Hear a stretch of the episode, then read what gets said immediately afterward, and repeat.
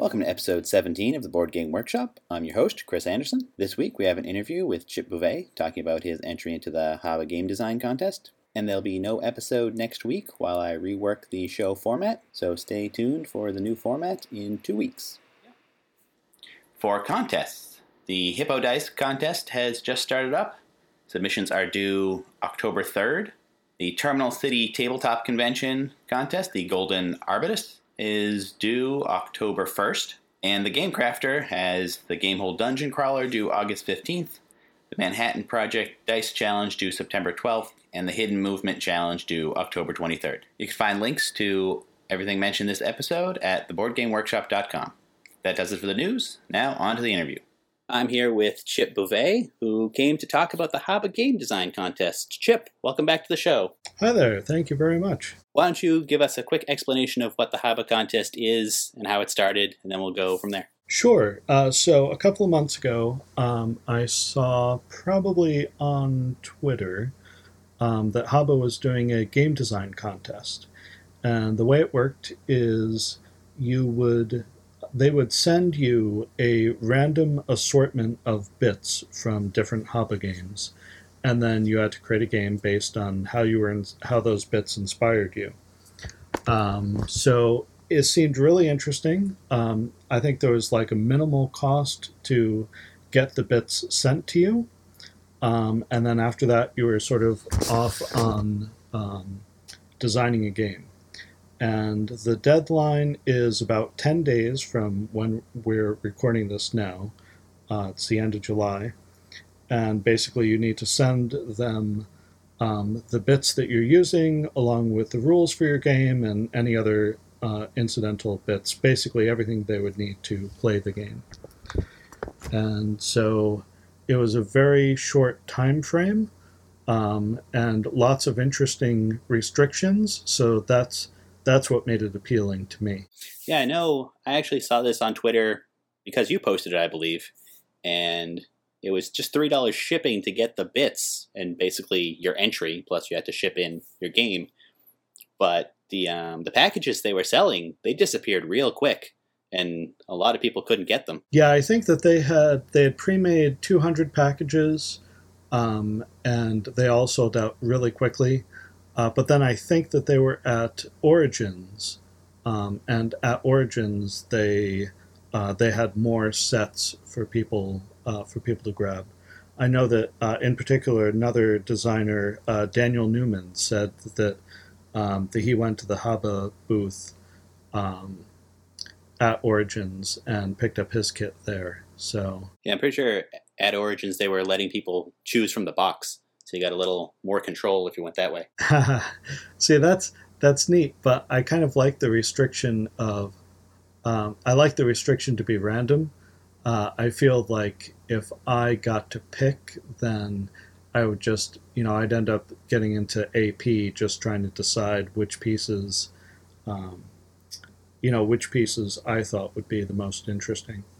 And that's actually that's that's a good place to start um, because the components that I found most compelling initially um, ended up. I don't. I don't think either of them actually made it into the final game, uh, or I shouldn't even say final, but into the game um, in the state where it's at now. Uh, so what happened was when I got the bits, I opened them all up, and my daughter, who's three, uh, looked through them and I asked her to pick out which one was her favorite. And I watched sort of how long she spent with each one, which ones she was drawn to. Um, and when I asked her to pick out her favorite components, she picked out the pirates and the treasure chest. Um, so those were her picks. Uh, for me, um, one of the one of the components was a. It was sort of a um, a decoder ring. So, in other words, it had two discs, uh, one on top of each other, um, that could rotate independently. And the bottom disc was labeled 1 to 10, and then there was another disc on top of that that was labeled 1 to 10. And then actually there's a third layer on top of that. Um, so that to me was very interesting because it made me think about uh, escape rooms um, that are really popular now and uh, deduction puzzles. Uh, and then I took the bits um, to the uh, Tabletop Gamers Alliance uh, quarterly, and I was just sort of showing showing them off to people. I showed them uh, to Kimberly, who was there, and when I showed her the dice, there are three big chunky dice, and they have uh, six colors on them. And when she saw them, she was like, "Oh my God, these are perfect!" And she picked them up and she was playing with them and rolling them around. Um, and I thought, well, you know, when I initially saw the dice, I recognized them as being a component of a game that my daughter already had uh, called Here Fishy Fishy. Um, so when I saw them, I just said, "Oh, those are the dice. I already know them," and I sort of put them aside in my mind, and I I forgot about how it could make players' eyes light up to see these great chunky components. Um, so that was sort of the the third component that I decided, oh, this is something that I need to do, to do something with. Um, so I had the pirate figures, uh, treasure chest, um, and the decoder ring, and the chunky dice. And the concept, the first concept that I was thinking about was sort of an escape room um, for kids. And then I kind of, um, I was kind of pulled into the deduction aspect of that and thought about, um, you know, obviously Haba makes uh, family games, and so the the audience for this game would be generally either a group of kids all playing together or a family playing together where you have one or more adults and and children. And you know one of the things that you want to keep in mind is um, the difference in you know the difference in skill level. Um, whenever you're designing for children, you know, if, even if you're targeting a very specific age range, um, there's a wide range of skill level um, within that. So I decided to, to focus on creating a one versus many game. And my idea is that um, the adult, or maybe if it's a group of kids, the oldest kid uh, would, would set a puzzle and then all of the other players would cooperate to solve that puzzle. Uh, so, as an example, um, if you have a mom and dad and two kids, um, one of the parents will set the puzzle, and the other parent will help the uh, the remaining kids solve that puzzle. Um, so it doesn't require that combination of people, um, but I figured there'd be one more experienced player uh, that could create the puzzle, and amongst the other players, there could be an uneven distribution of skill. Um, and because it's a cooperative game, that wouldn't really um, that wouldn't really pose a problem. It sounds interesting. It reminds me of um, Mastermind. Which have you ever played Mastermind? That's I mean one of my favorite games growing up. Yes, yes, exactly. Actually, in a very early concept uh, document for this game, uh, I'm looking at it right now, and Mastermind Junior with a pirate theme. So that's sort of the the elevator pitch of um, of what I was going for. So the goal of the game is one player is Davy Jones. Uh, so the name of the game is Davy Jones Locker. Um, and at the beginning of the game, the Davy Jones player is the one who's setting the puzzle.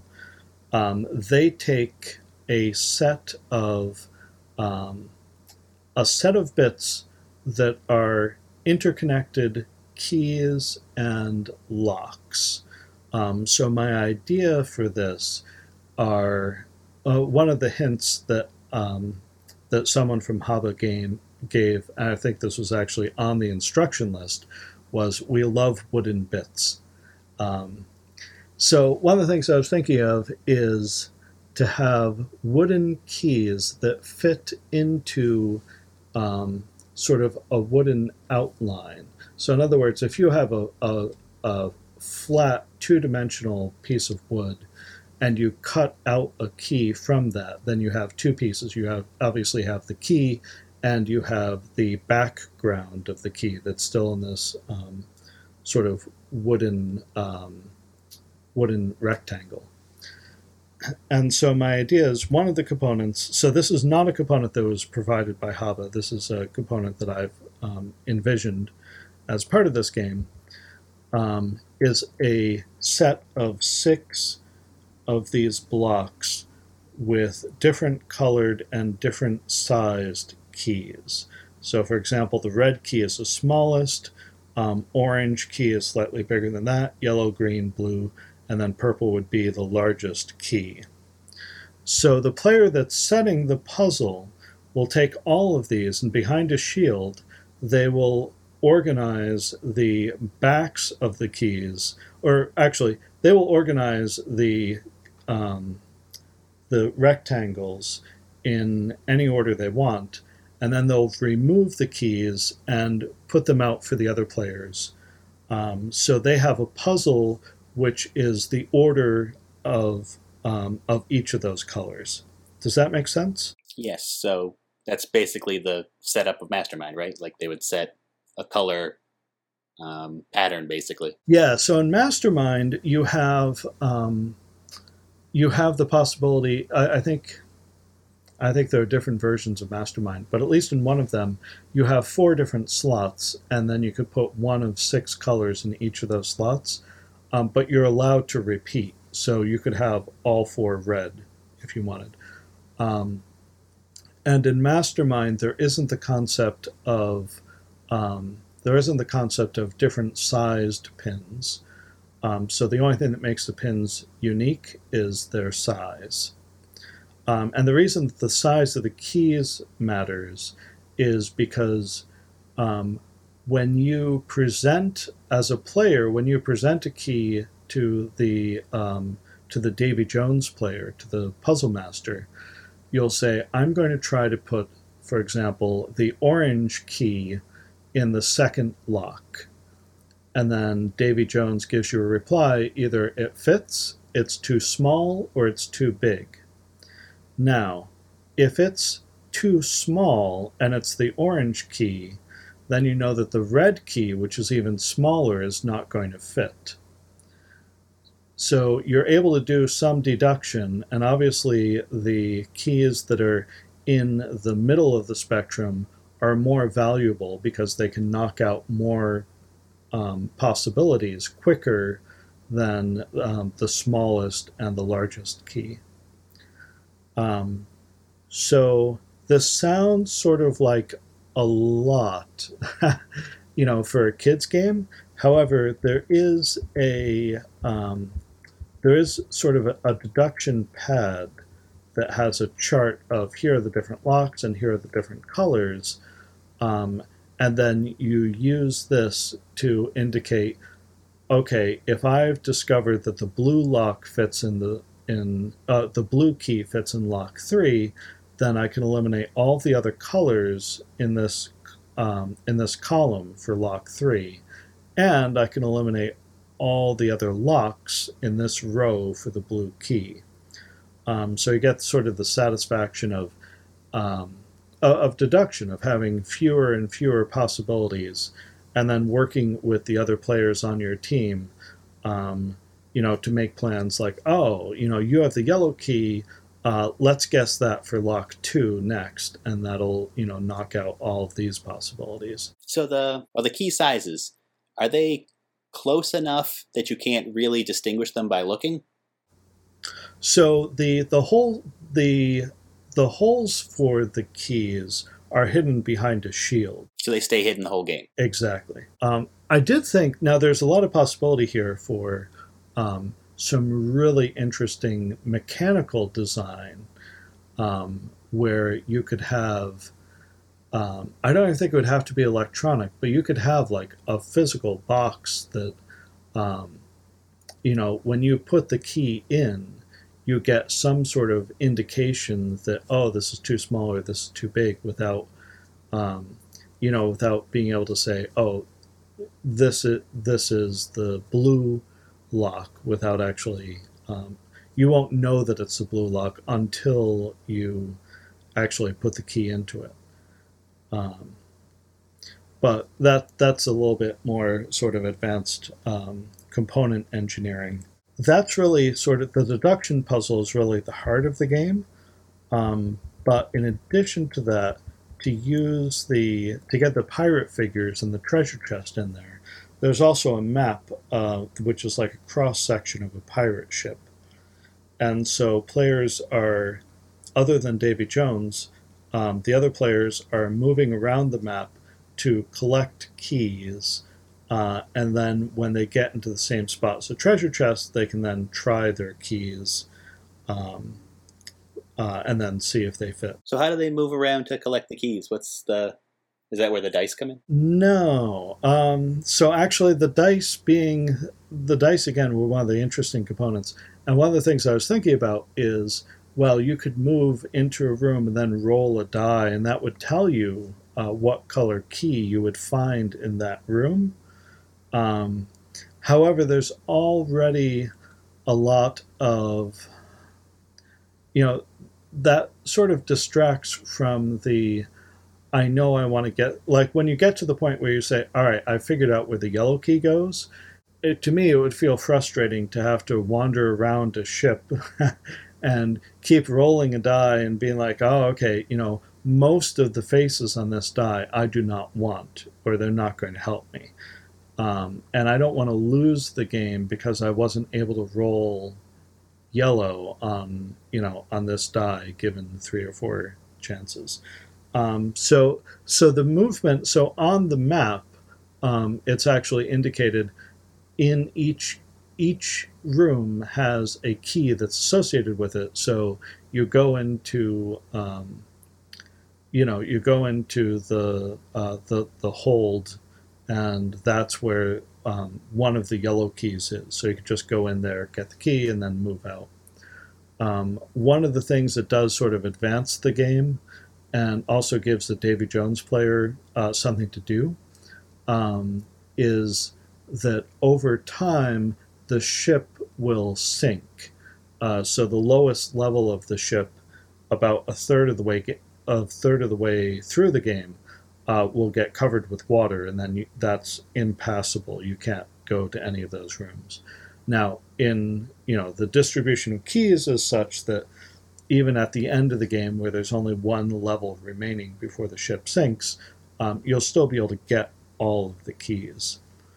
Um, but it does it puts a little pres- uh, pressure on the um, on the players that are cooperating um, and it also is a very nice, natural, thematic um, way to push the game to an ending. So the game ends when the ship sinks or when they find all the keys? Exactly. So either they'll, um, you know, finding the keys and getting the keys is, is relatively easy, but using the, figuring out which locks are in which order um, to unlock the chest is really the, the challenge of the game. So if they um, if they deduce uh, which key is required for each of the six locks, um, then as soon as they've done that, they've unlocked the, the treasure chest and they win.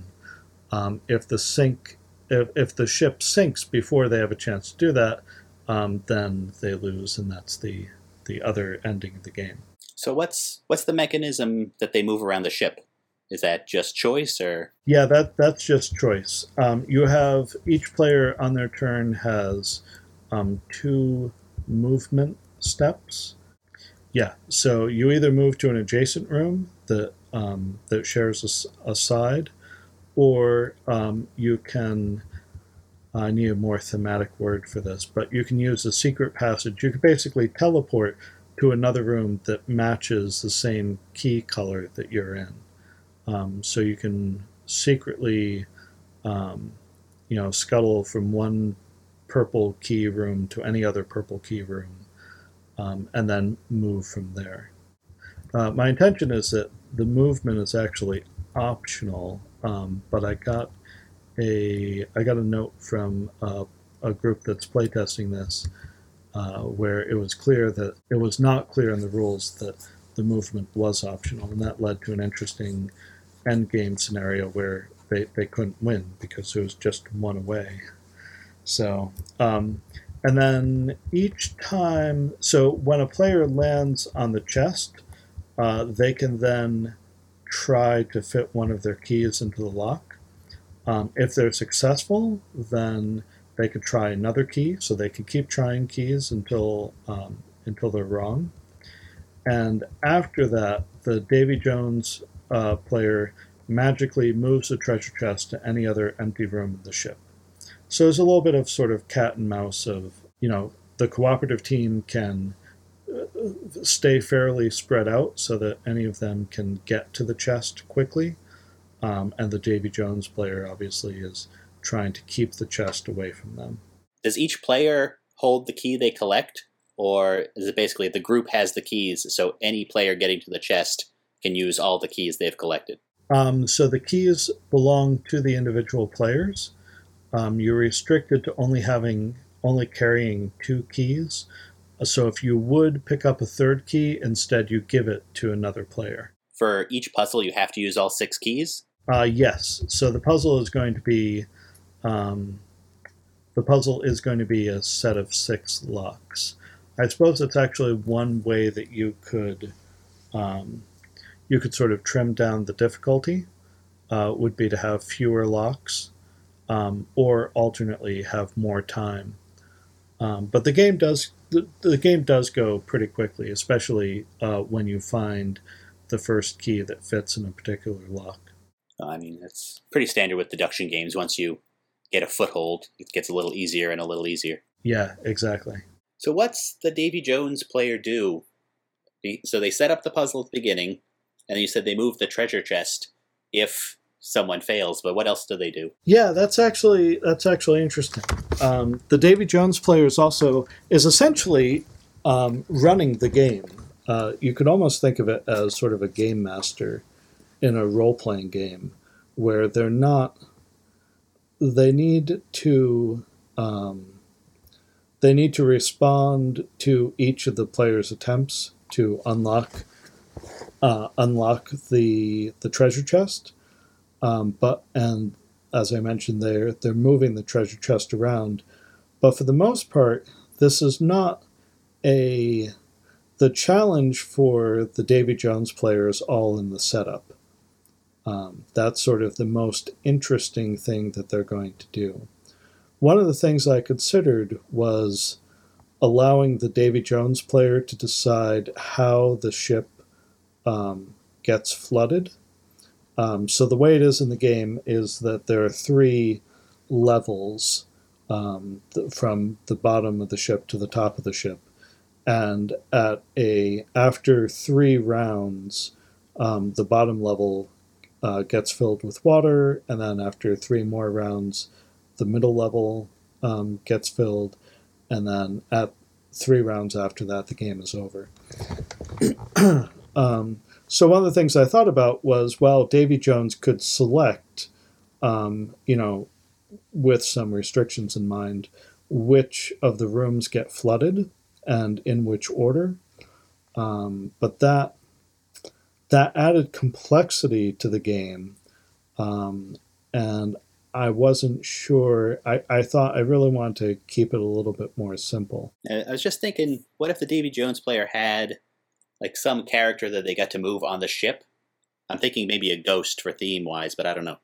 But just something so they can do something on a turn. Maybe nothing even very powerful game wise.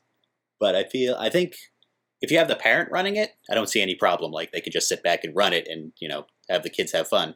But if it's a situation where it's kids playing with other kids, I feel like like even if they're the slightly older kid, they'd still want some interaction so they don't disengage. Yeah, that's true. Um, I think in in the case of a in the case of an older kid, um, there's there's something to be said for the joy of outsmarting um, either other kids or even your parents.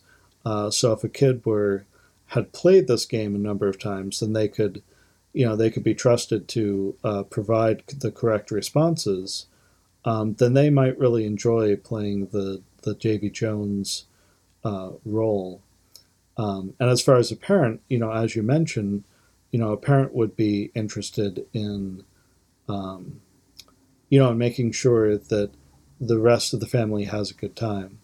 There's actually, I don't know if you saw this. There was an article, I think it was in, it was in the book Rules of Play, um, but it's also available. It's also available online, and it's about.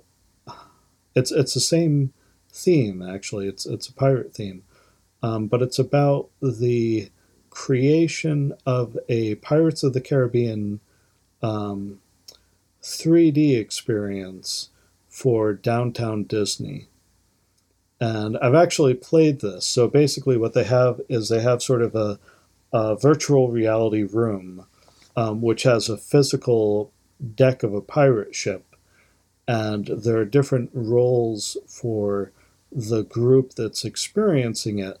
Um, so there's a you know, so there's obviously a, a, giant wheel for someone to steer the ship, and there there are cannons that you can fire. Um, I think there are a couple other roles um, on the ship. And one of the things that they noticed when they started testing it with families is that the kids would go straight to the cannons, and the parents would sort of hang back, and the you know the the kids were interested in I want to play this game and I want to like shoot stuff and I want to be like all sort of action oriented. And the parents wanted to be in a position where they could see everyone and make sure that everyone was having a good time. Um, so they specifically designed the game to have the um, the person that was steering the ship is able to see all of the other players and the steering of the ship doesn't actually matter. so, in other words, the game is predetermined, you know, it's basically on rails. It's predetermined where you're going to go and what you're going to encounter. And I think there's there are, you know, some, you know, maybe two or three branches that different things could happen if you come back and play it again. Um, but they created this role specifically for a player um, to be able to see everyone else and to be able to make sure that everyone else is having a good time. And what they actually did in the game was was less important. And that's really um, part of the inspiration for keeping the Davy Jones player um, to, to, keeping their role really simple, um, because I'm thinking that that player's motivation is is not so much to um, you know, maybe a little bit to uh, to prove how smart they are and, and, and come up with a puzzle for the other players to solve. Um, but certainly when it's an adult in that role, um, they're really they're really just setting up to uh, to see that the rest of the family has this experience. Well, that sounds really interesting, and I look forward to getting a chance to play it if we meet up at a con. But we are out of time. Anything you want to say before we close up? So, one thing I would mention is I do have a print and play version of this available. Um, so, there's a little bit, obviously, you know, you're not going to have the little pirate guys, um, but you can, you know, well, maybe you have pirate figures that you can. Uh, that you can use but it's a pretty straightforward um, print and play. Uh, you can use dice for the uh, for the different dials for keeping track of things, um, and it's really only uh, a few pieces of paper to print out. So uh, you don't have the interlocking key and lock wooden pieces, obviously, um, but there's uh, there's a lot that you can do. So if this if this sounds like uh, an interesting game that you'd like to try, and especially, um, you know, I, am especially interested in feedback not only for the for the purposes of the of the contest, but also um, just in developing this idea in general. Uh, then, uh, the, probably the best way to reach me is on Twitter. Uh, I am at the the underscore symbol flying sheep. That's F L Y I N G S H E E P. Cool. I'll put links to all that in the show notes. And good luck with the contest. And thank you for coming on the show. Great. Thank you very much. That does it for this episode. If you'd like to get in touch with the show, you can find it on Twitter at the BG Workshop, on Facebook.com slash the Board Game Workshop, and email theboardgameworkshop at gmail.com. Show notes are on theboardgameworkshop.com. Thanks for listening.